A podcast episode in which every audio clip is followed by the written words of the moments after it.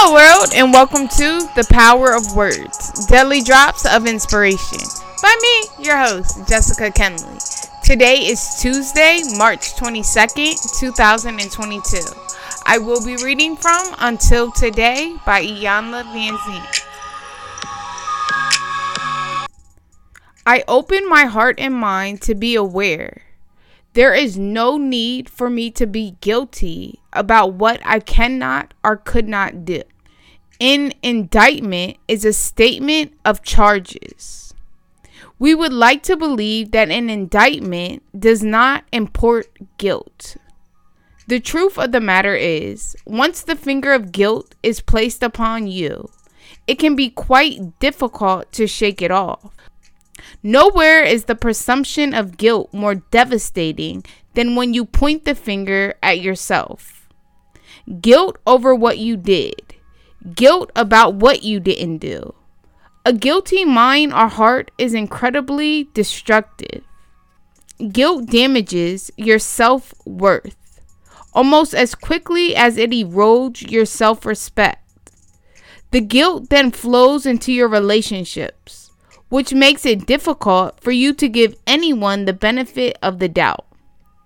When you believe that you are guilty, you will recreate situations in which you will be accused. Guilty people are defensive. Quite often, they overcompensate by giving too much and saying too much. When a person feels guilty, it is difficult for them to see anything good in themselves and so they are compelled to try to do more to prove their innocence. Unfortunately, the more they do, the more guilty they feel. You are not guilty. You may be right that you could have done things in a better way. This does not mean you must be sentenced to a life term of proving you are good. In order to remove guilt, you must acknowledge to yourself what you have done. When possible, you must make amends. Once you have done those two things, let yourself off the hook.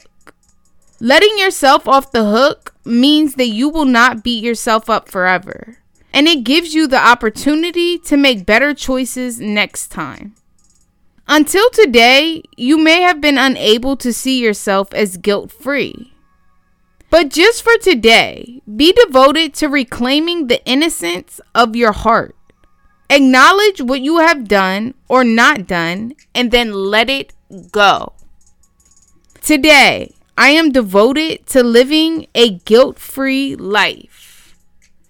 Today, I would like all of you who are listening to be devoted to living a guilt free life.